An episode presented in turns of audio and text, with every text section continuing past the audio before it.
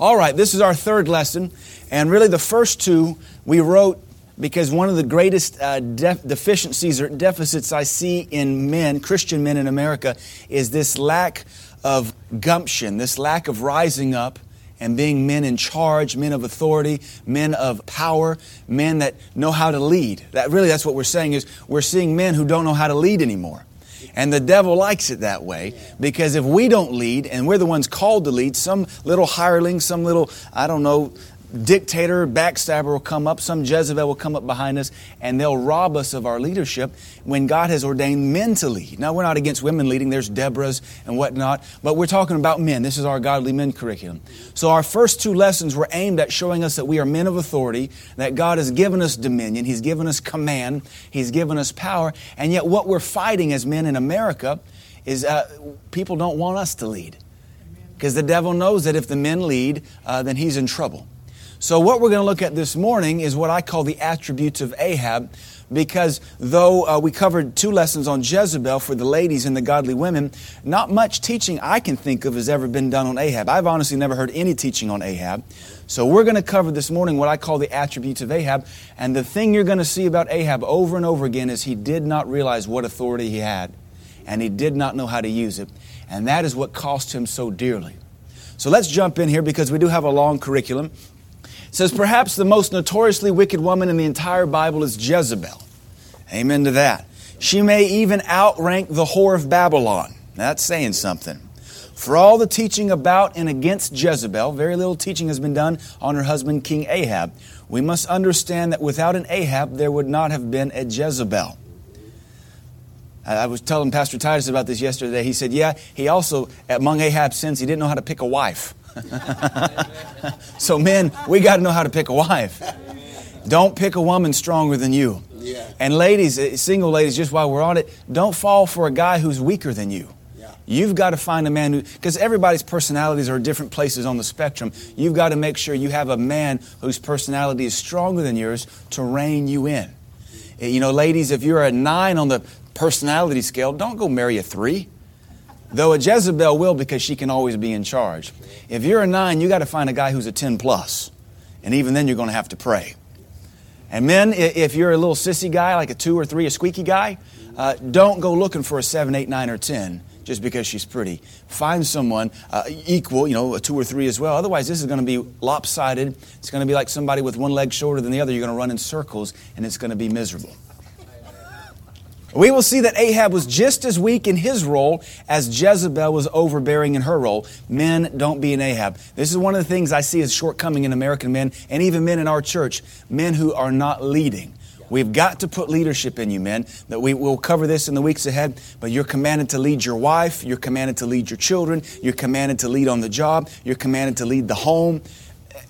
What we're seeing though is men, they don't want to do that. American men do not like responsibility. America does not like responsibility. Everybody's shirking and shifting blame. Leaders take responsibility. So let's look at our first verse. Unlike the teaching on Jezebel, we, we, we, covered every scripture the Bible had to say on Jezebel. We won't be able to do that with King Ahab because there's more than we can cover. We're going to cover major points, so we're going to jump around, but you, you can go study it on your own. 1 Kings 16.30 says, And Ahab the son of Omri did evil in the sight of the Lord above all that were before him. Ahab was evil. So we're, going to, we're talking about men. Don't be an Ahab. Ahab was evil. Don't be as evil as your dad. Be better than your dad. Uh, don't, don't be as evil as your granddad. Be, be better than your granddad. You ought to be improving. Every generation should improve over the last one. That's how it's supposed to be. And your children that you raise up should be raised up to be holier than you. And I have learned, we'll cover it in a couple weeks when we talk about the, the, the Father, the man of God, or the Father, the Holy Father, the Godly Father, that really your children, you've got to see your children as your disciples. And you make a disciple out of them and you train them in the things of Jesus Christ as you would somebody you just wanted Jesus. I would almost say now, as I meditate on it and look at it more and more as we're facing our own parenthood, that your children ought to be your greatest disciples, which means they ought to be little yous, which they want to be anyway. So you might as well exploit that for the kingdom of God and make them little yous.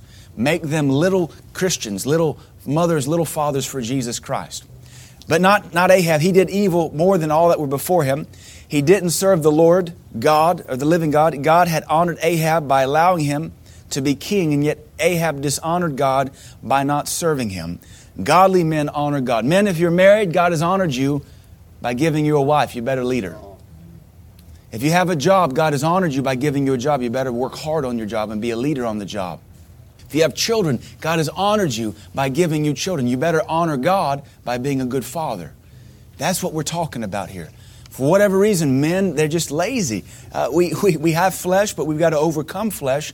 Because we're going to see with Ahab, it was just easier for him to kick back and let everybody do something else.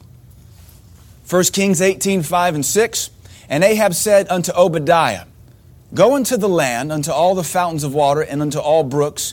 Perhaps we may find grass to save the horses and mules alive, that we lose not all the beasts. So they divided the land between them to pass throughout it. Ahab went one way by himself, and Obadiah went another way.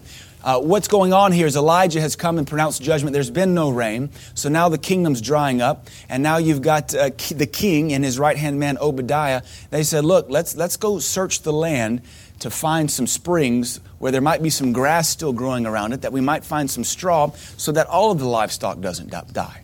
So, what can we learn from that? Because that's kind of an obscure verse. Well, number one, I would say, in this time of God proclaimed drought because of the sins of Ahab Ahab is seeking grass and not God. God is the one that pronounced judgment. God is the one that brought the drought. And Ahab's seeking grass and not God.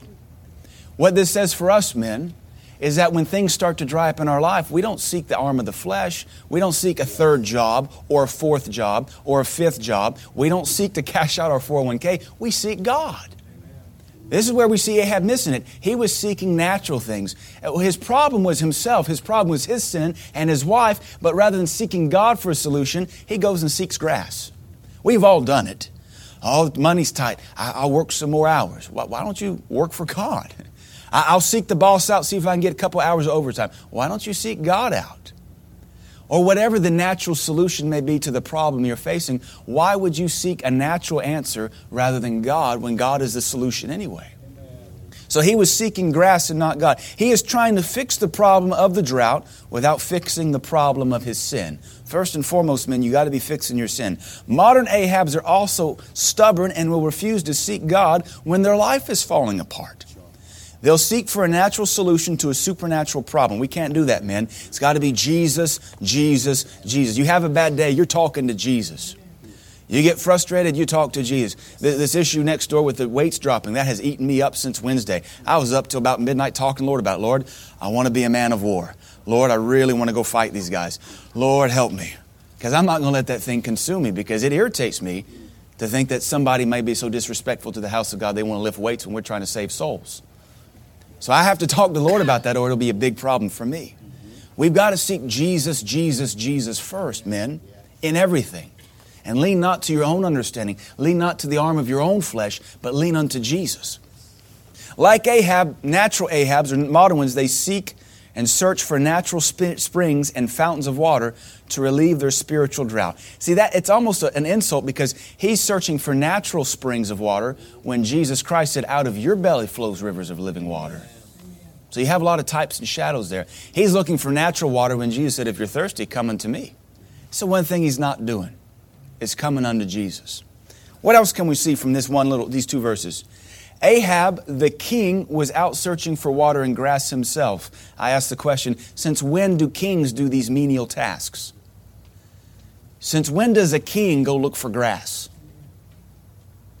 Since when does a king take care of these little peddly things? Why is he out doing this? Why does he not have 10,000 soldiers under his command searching high and low?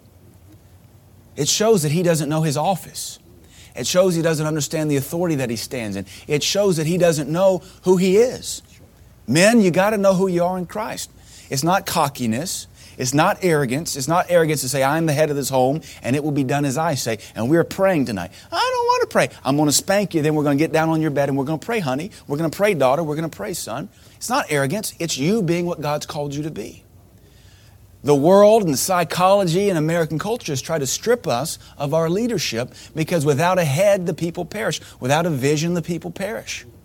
Without a strong voice of leadership, one translation says, the people cast off restraint. That's what the devil wants. He does not want you to be a strong voice of leadership because when you are not a leader and when you should be, the people under you cast off restraint and the devil reigns supreme. We don't want you to be an Ahab. Since when do kings do these kinds of menial tasks? Kings have servants for this kind of footwork. This shows Ahab's lack of understanding concerning his authority as king. Modern Ahabs also lack the understanding of their God given authorization. Modern Ahabs don't know how authority works for their benefit. Remember, the centurion said, I am a man under authority, saying to this man, Go, and he goeth it. Men, you are under authority. Therefore, you have the authority to say, Do it, and it will be done. Go, and it shall be gone. Come, and it will come. The neat thing about that centurion. And remember, Jesus Christ said to that centurion there in Matthew's gospel, He said, Behold, I have not found this great faith anywhere, not in all of Israel. In Roman times, the centurion was only one person removed from Caesar. And you or I are only one person removed from God the Father. Jesus Christ stands between us. In Roman times, it went Caesar, senator, centurion. And they all viewed Caesar as God. We are one person removed from God the Father through the Lord Jesus Christ. We're just like the centurion. We are men under authority, and we ought to be using our authorization. Go here and get this done. Come here and get this done. Do this, and it shall be done. But what we're we're afraid to take charge. We're afraid to hurt somebody's feelings. We're afraid to correct. We're afraid to discipline. We're afraid to structure. We're afraid to organize. Just, man, you ought to really just step up and make a decision. It's a lot of fun. And watch God back you up. And there's a lot of decisions you'll make. God doesn't care what you do. It's neither here nor there. You just say, I want it done this way. And watch it get done that way. It feels really good. And it builds confidence in you. What really what we deal with, men, is we're not confident we're hearing from God accurately enough, or we're not confident God's going to back us up. But if God gave you the authority, He'll honor the authority He gave you. Caesar's not going to come along and say, Centurion, why did you tell your little under soldier to go get you some coffee? Because I wanted to. Oh, okay. We're, we've been trained to be spineless men. We've been trained to be panty waists. We've been trained to be uh, anemic, weaklings. And that's why the devil reigns supreme. That's how he's tearing this country apart. We in America see the disintegration of the family. And now, every, half of every marriage ends in divorce. You have fatherless homes. What we need are men that rise up. And if every man would lead in his life, my God, you'd have a bunch of Christian leaders who are advancing the kingdom rather than seeing families torn apart or mothers having to do all the work. Now, if you're a single mom, God gives you grace for it. You could be a Deborah. But if you're married, then you better rise up and do something, man, and be the leader. Point three Ahab went by himself without a kingly entourage of advisors or chamberlains or servants. I mean, since when did the president go by himself anywhere? It's just him and his right hand man, and they're off in the woods. That is not even smart in biblical times. Where's your man of armor? Where's your man of war? Where, where, where's your guard? I mean, he's not a David. David could have killed anybody by himself. He, he's Ahab, but he went by himself with this little, this little chamberlain. This shows his insecurity. Number one, because he wouldn't surround himself with counselors or advisors. He's too afraid to get input because he might hear the word no. Modern Ahabs are also insecure and don't like to be around too many people. They seldom allow sound counsel into their life. Godly men must have an understanding of their proper seat of authority and know how to use it. So, what we're seeing now, two, two passages in a row, he doesn't he doesn't know how to use his authority. He doesn't know who he is. He's doing all this work by himself. Really, men, you've got to understand that your home is your abode, it's your domain. Your wife maintains it, she governs it, but it's as you say so. It's your home, you're the head of it, but the Bible says the woman keeps the home. So it's almost like you're the president and she's the governor. You say how it does, and that's how she carries it out. Your children should be disciplined according to you, husband. Even Hebrews 12 says, We also had fathers after the flesh who chastened us and disciplined us according to their liking. Father, you have every right, husband, you have every right to set your home in order as it suits you. Of course, it must line up with the word, but as it suits you. This is all right. We've been taught, though, you don't get a say, man. It's sexist if you have a say. You're going to hurt somebody's feelings if you have a say. And what we've seen in the last 60 years is a total emasculation of the male sex in our nation. And now it even comes out in our current administration of government. We're too afraid to put our foot down and say, This is what we're going to do, and if you cross the line, we're, air, we're going to airstrike you. We, we've seen it 60 years of rebellion. Men, you got to take it back. Men, you've got to rise up and be what God's called you to be. Let's look at our next verse here 1 Kings 18, 19, and 20. Now therefore send, this is Elijah speaking, and gather to me all Israel unto Mount Carmel. And the prophets of Baal 450, and the prophets of the groves 400, which eat at Jezebel's table. So Ahab sent unto all the children of Israel, and gathered the prophets together unto Mount Carmel. What we have is a showdown. Uh, Ahab, Elijah finds Ahab, shows up and says, All right, it's going to be a showdown. And we're going to see who God really is. And the famous quote, How long will you be halt between two opinions? If God be God, let God be God. If Baal be God, then let Baal be God. But we're going to have a showdown. Enough is enough. Something's got to give. So we're going to have a showdown. But Elijah is now commanding Ahab.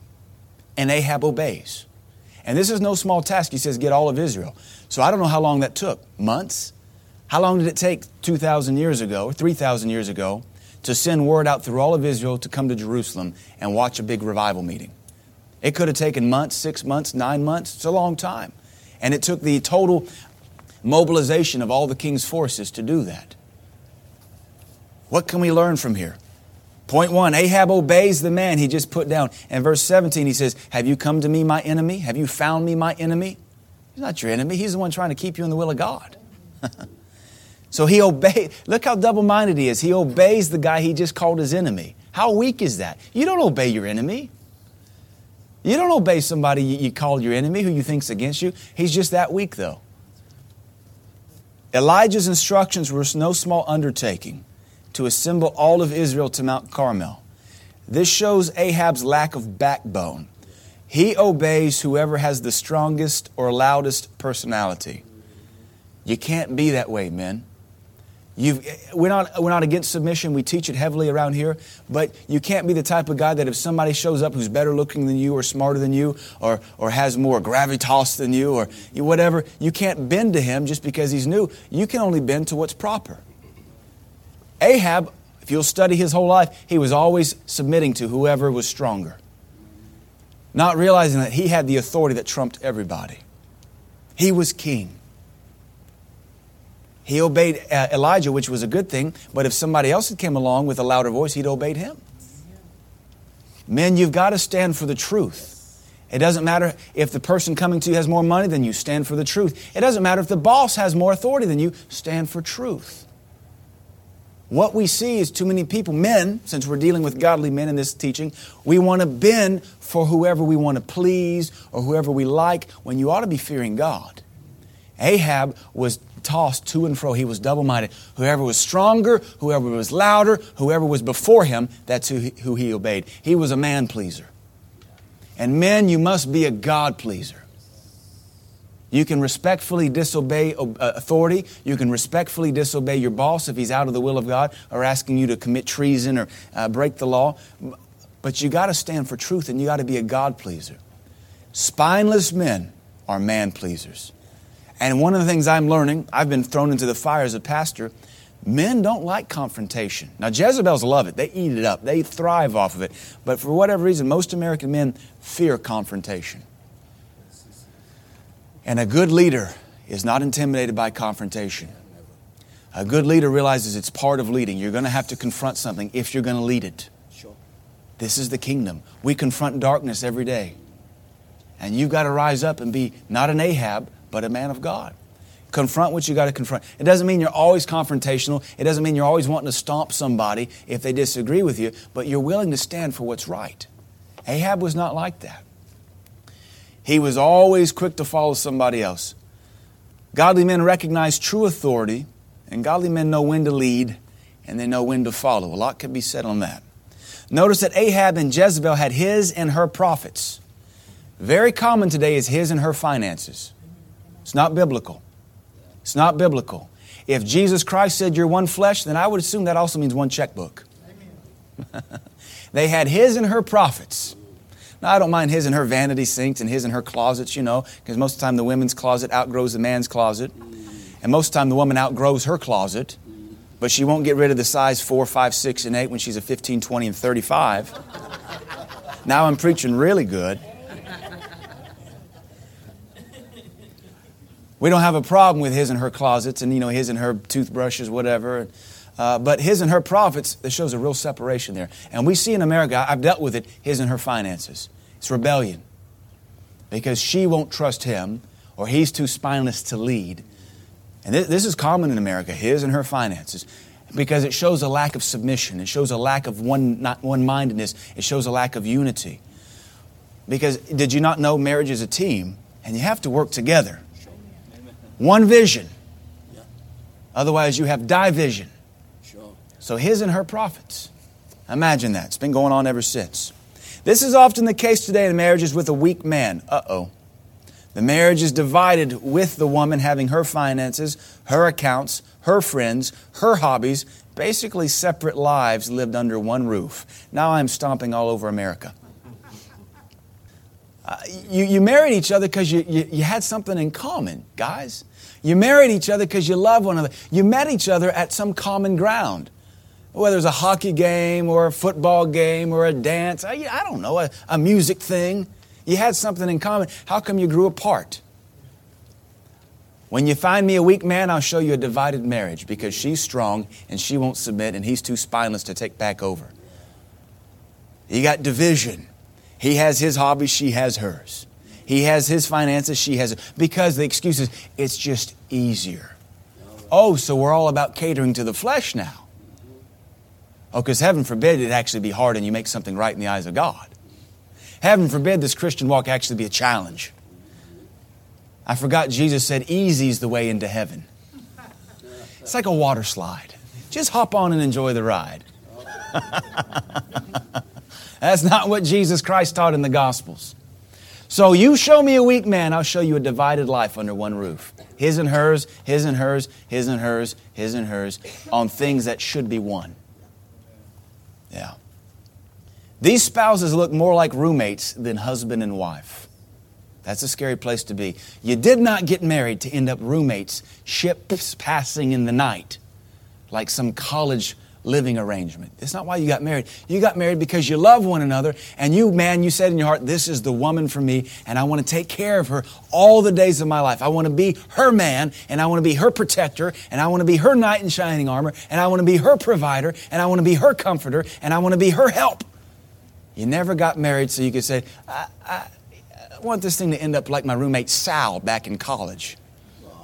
Except Sal's a her. It's Sally now. It's not, what, but something happened.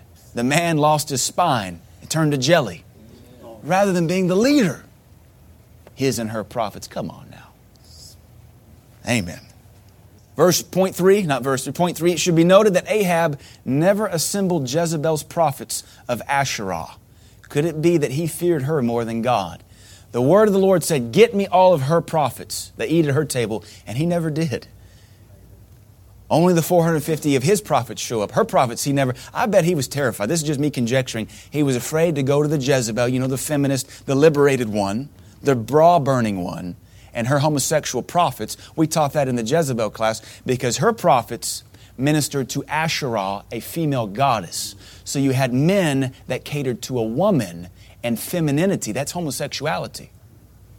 Her, he wouldn't deal with it. He just said, uh, Well, the, these 450 do because I'm not going to go talk to her. I, I, I never listen to her. I mean, I never talk to her. She talks to me and I obey. I'm her lapdog. Yip, yip. So it should be noted, he never assembled those prophets. And I think it was because he was more terrified of her than the man of God or than the word of the Lord coming unto him. Next verse. As we're ripping it up pretty good, moving along, you guys are really enjoying this, all quiet there. Hopefully, when we're done with these eight weeks, you guys will come out of here yeah. stronger men. I'm going to lead. Yeah, I'm going to be a lead. I'm going to, yeah, I've, I got 19 things to fix right now. And go home and fix them. 1 Kings 19.1, And Ahab told Jezebel all that Elijah had done, and withal how he had slain all the prophets with the sword. Now, this is after the fire from heaven, the altar's consumed, and uh, Israel repents, and they says, "Oh, Jehovah, He's God, we'll serve Him." And and Elijah says, "Prove it then. Get me these prophets, let's kill them." And the Bible says Elijah cut off their heads. Can you imagine the preacher killing people? Because he has the authority to kill sin. Not these little panty waisted preachers we have anymore who just want to wink and blink and tell you how wonderful you are. This man, when he got done preaching his sermon and Israel turned back to God, he killed 450 people, slaughtered them. So Ahab has to run home and tell mama what happened. he never once talks to God. Let me go talk to my goddess. He runs and talks to his wife first. Of course he does. He has to report to her. This is one thing I've also observed growing up in America how daddies have to report to mommy their comings and goings. Now, I'm not against submission. I'm not, you need the husband say, honey, I've got to do this, honey. I'm, I'm, all, I'm not saying that. I'm not saying disrespect your wife. I am not saying don't have communication. That's a big problem in marriages, not enough communication. But I'm talking about when you're so whipped by the woman who is not in charge that you have to report your comings and goings to her, we have problems. I think, can we understand the balance of that? Yeah. You know, it's like me saying, you know, Luke, uh, I need you to do this, uh, but do you have to get a yard pass first from your wife? That's unacceptable. If he's the head and I need him to help me in the church, Luke, get over here. Let me call my wife and let her know I'll be up late. Fine, but you're going to be here. Now, honey, um, pastor called and uh, he's needing some help. Um, would it be okay with you if I go help our spiritual leader? That ain't going to fly. Not in the kingdom. Honey, pastor called. I got to take off. Uh, love you. Hey, go help pastor. Yeah. That's how it should be. Yeah. Ahab had to report to Jezebel, and she made the decisions. You can almost hear Ahab asking, What are we going to do? He killed all of my prophets. Godly men run their household, for the head of every woman is the man. 1 Corinthians 11 3. I have to teach this in America. We're the Christian nation, you know, but I have to teach this. for the head of every household, the head of every wife is the man. Period. I like what Pastor Okonkwo pointed out. He said uh, the Southern Baptists had to tactfully add when they had their, uh, their convention a few years ago that we, they said, we still affirm and reaffirm that the woman should graciously submit to her husband. He said they added gracious because they're afraid of the women. Because the Bible does not say graciously. even they, he said, he pointed this out to me in private, even they had to cater to the lesbian, the feminist spirit. They said, We still believe the Bible, but um, let's add to the word and do it graciously. Amen. He had to go report to his wife. You know, in my home, because I am the head of my home, just like I'm the head of the ministry, if the Lord speaks to me and say, honey, this is what the Lord said, we're going to do it. All right, cool. Honey, uh, the Lord spoke to me, we're going to give this much money. She'll say, honey, we don't have that much money. I don't care. Find it. The Lord spoke to me, we're giving that much money to that ministry. All right. I don't get her permission. Now, there's things I submit to her in because I've delegated authority to her. Honey, can we do this? Honey, what do the finances look like? Honey, uh, what do we got over here? And I submit to the authority I've delegated to her. But if it's not delegated authority, I tell her what we're going to do, and that's just how it is. And I know feminists hate that, but they're rebel- rebellious. And don't forget, like we say, feminism is anti woman. Because feminism doesn't like being a woman. Feminism wants to make a woman into a man. So then, how could you dare say feminism is for the woman? Feminism is for the woman being like the man. That's not womanly. That's lesbianism. It's consuming this nation. All right. 1 Kings 22 and 4. And Benhadad. Now, this was the king of the Assyrians. Bad guy. Very bad guy. Israel's enemy. He sent messengers. He didn't even show up himself. This is what kings did. They always sent messengers to Ahab, king of Israel, into the city and said to him, Thus says Benhadad, your enemy. Your silver and your gold is mine. Your wives and your children, even the best, are mine. And the king of Israel answered and said, My Lord, what? My Lord. you, well, he, you call the prophet your enemy, you call your enemy your Lord. Yeah. My Lord, O king, according to your saying, I am yours and all that I have. What, what just happened there? Wait, you fought the prophet, but this dirty king shows up just on a whim and says, Listen to me, king of Israel. Your gold's mine, your silver's mine, your wives are mine, your kids are mine, everything you have that's awesome is mine. And the king of Israel says, Yes, sir.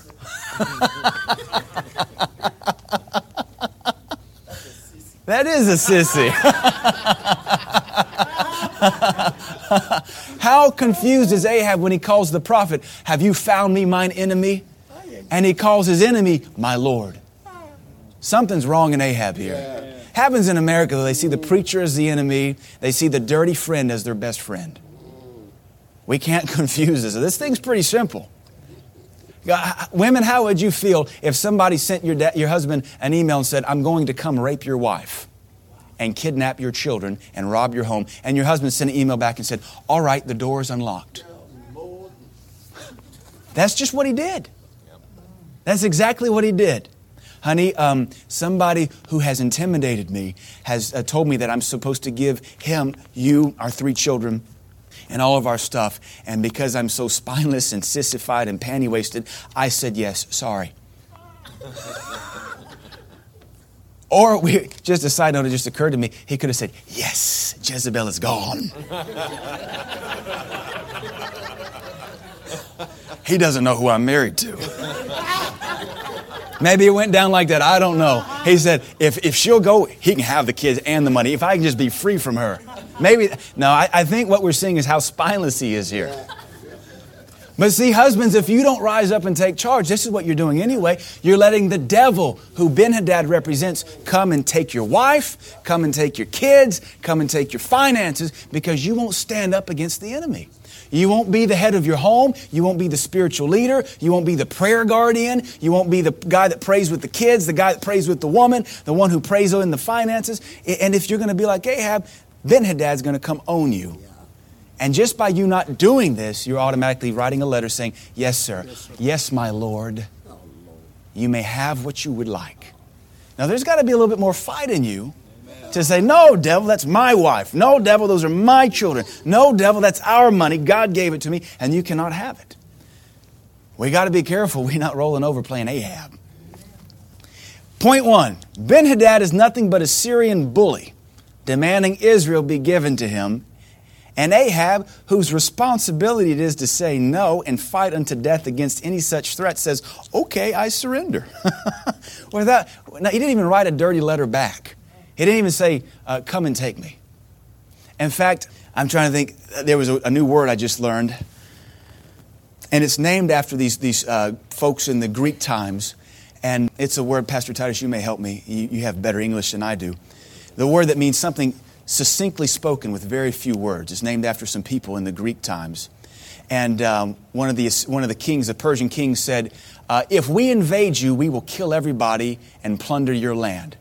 That was the threat. If we invade basically saying surrender now. And so this group of people wrote a letter back and said, if, and that was it. Succinct, to the point. Uh, you said if. He didn't even write something like that back. He just said, I give, uncle, without even a fight. Man, you got to fight. Modern Ahabs also surrender without a fight. They don't like confrontation even when it is necessary. Some, some men, uh, you, you know, man, your wives have to prod you. Honey, you going to do something about this? Honey, you're going to have to, you going to do something? Honey, you going to do something about this? That can't be, be you, husband. Your wife can't be the one prodding you to do something. Your wife has to be the one holding you back. Honey, don't, don't, go, don't go do that. Honey, let's pray some more before you go pick a fight. But how come so many husbands in America, the wife has to say, Honey, are you going to do something? Honey, are you going to do something? Honey, are you going to. That should never be you, husband. That should, you should never hear that coming out of your wife. Honey, because she's terrified. Husband, your job is to provide comfort and safety. And if your wife does not feel comforted or safety, you're, you're demonstrating Ahab material here. Godly men know when and how to fight for what is right. Godly men know when and how to fight for what's right. We're not talking about being men of war. We're not talking about always picking a fight, but you know when to and you know how to, and you do it strategically. Godly men have to protect the home. Point two once again, Ahab is submitting to the loudest voice. Modern Ahabs are the same way. They yield to whoever has the strongest voice, even when they, Ahab, are the one God has placed in authority. Just like here in this local church, I am the voice of authority. And I don't care how big the Jezebel is that comes in or how big the rebel is that comes in. I don't care if they're bigger than me, older than me, richer than me, smarter than me. They're not in charge. And so when they want to be rebellious, I've got to confront them. Same with your home. You, fathers, you have a right to tell your kids who they can't, can't, can and can't hang out with. You have a right to tell your wife what she will and won't spend money on. Don't let your wife bankrupt you. This is biblical. But at the same time, you've got to have that wisdom about you. And Ahab, it's just easier just to kick back and do nothing. It's, it's just easier for an Ahab just to, okay, Sarah, Sarah, whatever will be, will be, and just kind of go with the flow, the lazy river mentality. Now, this thing is a fight upstream. If you hadn't noticed, and God's given you a paddle, the Word of God, and you're supposed to paddle and scout out. And men, your wives looking for you to be a strong leader, a voice of authority, a voice that hears from God, a voice that protects the home a voice that knows what heaven wants, a voice that can see danger on the horizon. That's what your wife's looking for, men. Point three Ahab won't even fight for his family or his money. Modern Ahabs are just as apathetic, lazy, lethargic, sluggish. They will allow their heritage to be plundered by the enemy. Fathers, if you lose your children, you are an Ahab. You've got to fight for your kids. You've got to be praying for them, watching over them. Know what's going on. Notice when your child's countenance falls. Something's not right. Know when your child's doing well. Know when something has all of a sudden changed your child. Be able to detect changes in their voice. That's a good father. I, I, can do it as a pastor, and I'm not even with you like you are your children. I can tell when your voice changes. I can tell when your countenance falls, and it becomes my job as a church father to guard you and watch after you. Don't just roll over and play possum and let Ben Hadad own you. Ahab won't even fight for his money or his family. Modern Ahabs are just as apathetic. They follow, excuse me, they will allow their heritage to be plundered by the enemy. Let's go on, 1 Kings 20, 13 through 14. And behold, there came a prophet unto Ahab, not Elijah, but another prophet. He was always having prophets come and help him came unto Ahab, king of Israel, saying, Thus says the Lord, Hast thou seen all this great multitude? Ben Hadad's at knocking at the door. That's what he's talking about. War has come. Behold, I will deliver it into your hand this day. Notice, regardless of how lazy and bad Ahab is, he's still the man in charge, and God's still going to help him. That ought to encourage you. No matter what you've done up until now, you're still the man in charge, and God's going to help you. No matter how lazy you've been, how dirty you've been, how negligent you've been, God's still going to help you. Because, because He will for His word's sake because he's going to honor the authority he's given you. He said, Behold, I will deliver it into your hand this day, and you will know that I am the Lord. And Ahab said, By whom? uh, by you, of course. You're the guy in charge. By whom? He said, Thus says, and he said, Thus says the Lord, even by the young men of the provinces. Then he said, Who shall order the battle? and he said, You! Who's supposed to make the decision, God? Um, the king. Who would that be? Oh, is that me? Oh. Yes, it's you. That's why you're called King Ahab. That's why you're called Daddy. That's why you're called husband. Well, who's supposed to make the decision? Daddy. Husband. And we got husbands and daddies who are like, um, honey, you, you want to make the you want to make the call here? it's really sad. We try to laugh about it so you don't feel so ashamed. Point one the prophet of the Lord speaks to the head of Israel, no one else. He didn't go to the captain of the army, he didn't go to the captain of the navy, he didn't go to the captain of the archery force, he went to the king. Because God always talks to his man in charge, and that's you, father. That's you, daddy. That's you, husband. That's you, boss. The Lord said he would deliver Ben Hadad into Ahab's hands, not Jezebel's hands. Husband, stop waiting for your wife to hear from heaven. You're the one God's going to talk to. Now, your wife will hear from heaven. She's a born again child of God. But she won't hear from heaven as clearly as you will for your little kingdom. Stop waiting for your wife to be the spiritual one. You be the spiritual one. God never ever spoke. We prove that in the Jezebel curriculum. God never once ever talked to Jezebel, not even on the day of her death when Jehu killed her. He didn't even acknowledge her. He just said, Somebody throw her out the window. Splat she went. The Lord spoke to uh, Ahab, not Jezebel. Neither the Lord nor any messenger ever of God ever speaks to Jezebel. God always deals with those he has placed in authority. This includes husbands.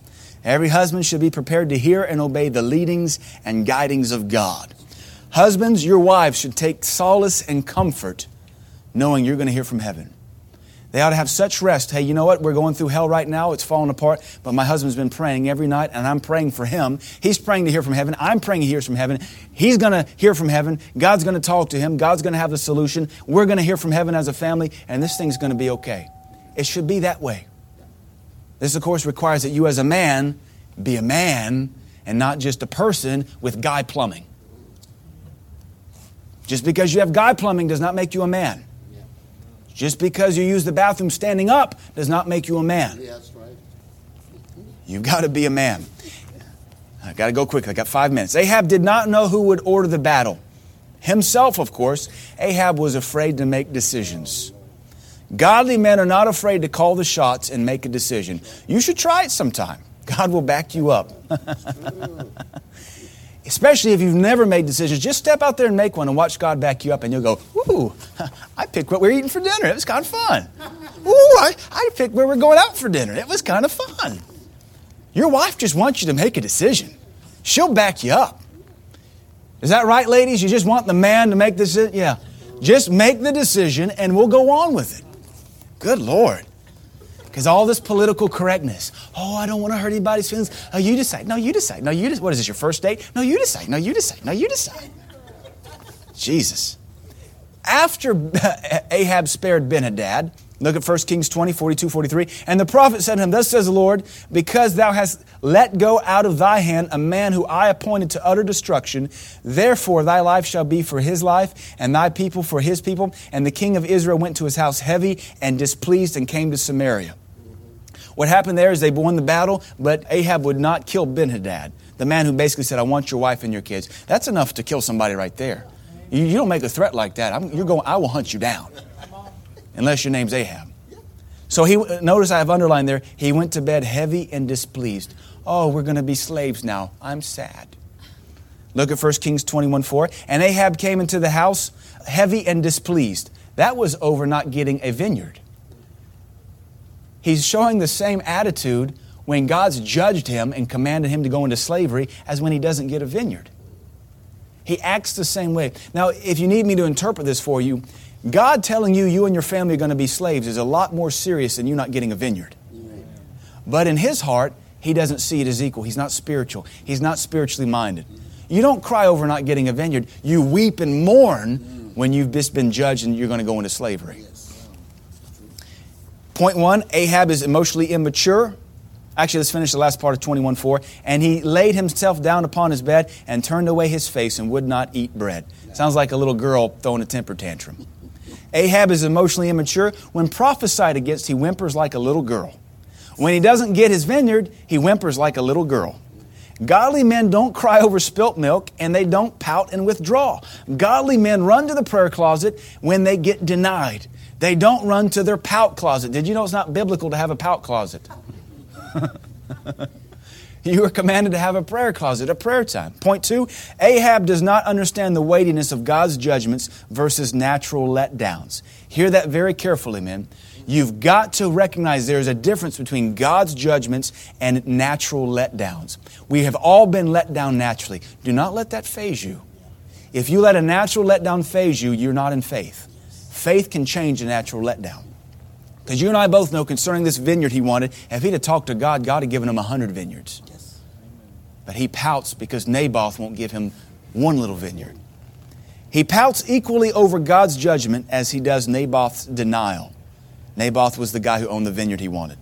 Perhaps more over Naboth's refusal to sell. Notice with that one, he goes, lays down on the bed, pouts, turns his face to the wall, won't eat. He didn't do that over God saying, Your people will be in slavery. He just says, Oh, that's too bad. This is also, with the loss of the vineyard, he doesn't eat. This also shows an immature understanding of spiritual things. Talking about the attributes of Ahab. Real quick, last verse. 2 Chronicles 18, 1 and 2. Now Jehoshaphat had riches and honor in abundance. This is when he's wanting, uh, Ahab is wanting someone to go to war with him. So he gets Jehoshaphat, king of Judah. So they're going to be in a league together. Now, Jehoshaphat had riches and honor and abundance and had joined affinity with Ahab. Now, that in the Hebrew means he had married into the family. When it says he had joined affinity, it means Jehoshaphat had married into Ahab's family. That's important. After certain years, He went down to Samaria. Jehoshaphat reigned from Jerusalem, Samaria, and Jezreel's down a little bit lower towards the coast. That's where Ahab and Jezebel were reigning from. And Ahab killed sheep and oxen for him in abundance and for the people that he had with him and persuaded him to go up with him to Ramoth Gilead. Notice this there are two kings fighting the common enemy. They're related by blood now, or by marriage, and yet uh, Ahab still feels he has to bribe them. He feels like he's got to win his affection, he's got to win his loyalty, and this shows his insecurity and his lack of trust. Ahab is insecure even when Jehoshaphat has married into his family and would by all rights be faithful to Ahab, Ahab still wines and dines him to gain his friendship and allegiance. Godly men don't have to buy friends or allegiances, nor are they paranoid about whether or not they will be betrayed.